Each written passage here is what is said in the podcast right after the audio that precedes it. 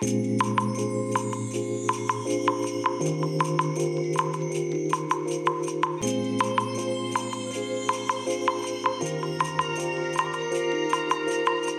いおはようございます。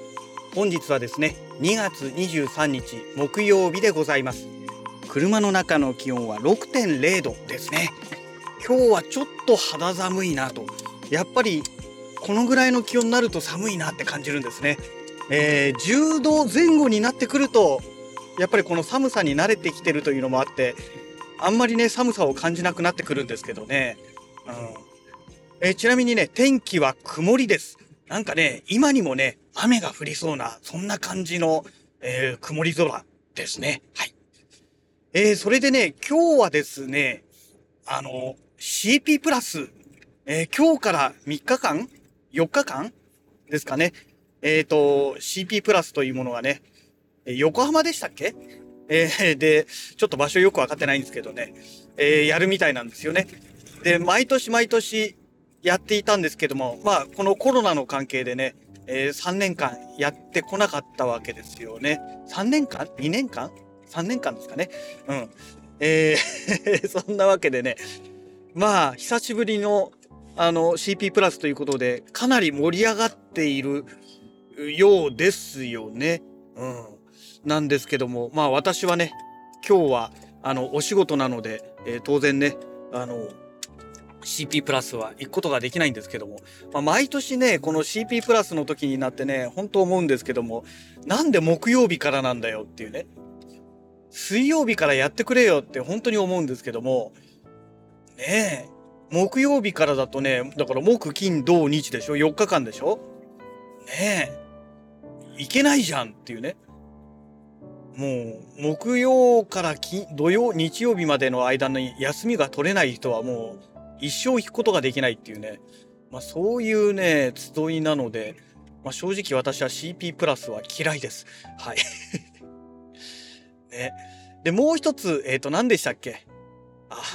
もう言葉が出てこないですね。毎年秋11月ぐらいにね、開催される、あのー、放送関係のね、えー、放送って包む方じゃないですよ。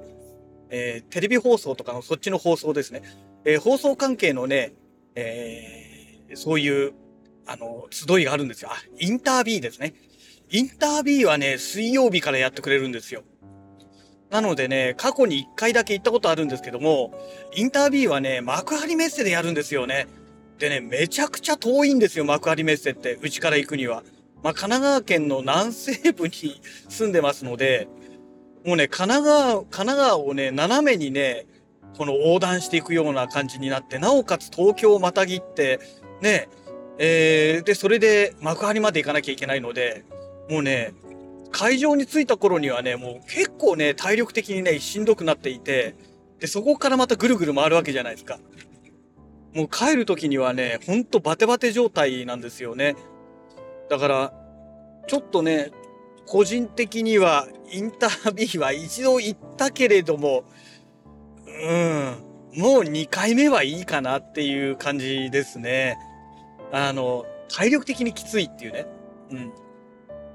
で、CP プラスはね、横浜ですからね、だそういう意味ではね、近くていいんですよ。まあ近いっつったってね、結構な距離あるんですけども、片道だけでも、まあ正直ね、結構しんどい距離ではあるんですけども、幕張メッセに比べればね、半分ぐらいの距離で済んでしまいますから、だからね、あのー、なんでしょう。まあ CP プラスが水曜日からやってればね、1回ぐらい CP プラス行ってもいいかななんて思ってはいるんですけどもね。まあなかなかね、木曜日からっていう。で、大体この手の展示会ってね、大体木曜とかね、もしくはね、もう金曜、金土日とかね。まあそういうケースが大半なんですよ。水曜日からやってるケースってまず見かけないですよね。まあ私がね、興味があるものについての話なんですけども、限定された話ですけども、ねえ。まあ、どんな話が出るのかね。でももう大抵がね、あの、もう情報として出てしまってますから、まあ、強いて言えば、昨日の夜中あたりぐらいにね、あの、情報として噂話として出てきたのが、あの、ソニーの ZV シリーズっていうんですかね。えっ、ー、と、いわゆる Vlog カメラですね。えー、1インチが最初出て、えー、その後 APS-C が出ましたけども、で、今度ね、えー、そのフルサイズ版っていうのがどうも出るじゃないかという噂が出ているらしいんですよ。だこのあたりが CP プラスで発表されるのか、まあそれとも、後日また改めて違うタイミングでね、発表されるのか。ちょっとね、わかりませんけども、ただフルサイズのレンズ交換式 E マウントの Vlog カメラって結構しんどいんじゃないのかなって。カメラをね、どんなに小さく作れたとしてもレンズは小さくならないじゃないですか。ね。で、ソニーの E マウントって、いわゆるパンケーキレンズってほとんどなかったと思うんですよ。まあ、強いて言えば、ね、あの、シグマのレンズのパクリみたいなやつがね、ありますけども、パンケーキというにはちょっとでかいですよね。うん。だから、まあちょっとそれを Vlog カメラとして使うのはどうなのっていうのが、まあ個人的な感想ですね。うん。あの FX30 とかね、あのー、業務向けの、えー、動画専用のカメラ出てますけども、APS-C のね。ね、FX3 とかはね、1インチじゃないよフル、フルサイズセンサーのものもね、以前から出てますけども、あれの、まあ、廉価版という感じのイメージになるんでしょうかね。あの、アルファ6400 APS-C のね、もうだいぶ前に出たカメラですけども、まあ、このぐらい軽ければね、あとまあレンズの重さ次第ですけども、その Vlog 用の専門のね、専用の軽量化したレンズとか出てくればね、また話は別なんでしょうけども、やっぱりフルサイズになるとどうしてもレンズ重くなりますよね。で、かといってね、プラスチックで作られたらチープになるじゃないですか。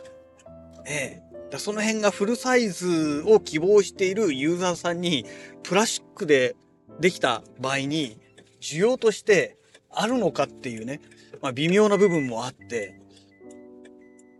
うん、どうかなっていうのは個人的には思いますね。はい。まあ CP プラスどんな内容のものがね、各社出てくるのか、まあ、ほんの少しだけ楽しみにしておりますけども、まあ今ね、何が出てきたところで、ね、購入することができるほどの、あの、余力が私にはないので、まああとシグマの動向ですね。まあ多分ね、フルフレームフォビオンのについてのあの新しいカメラの情報っていうのはまあ今回出てこないと思いますので、うんまあ、その辺はねあの安心していてもいいのかななんて思ってますけどこれでね登場したらね、えー、ちょっとまさにね寝耳に水で、うん、困ったなというオチにはなるんですけどもはい、えー、そんなわけでね会社の駐車場に到着いたしましたのでまた次回のラジログをお楽しみください。それではまた。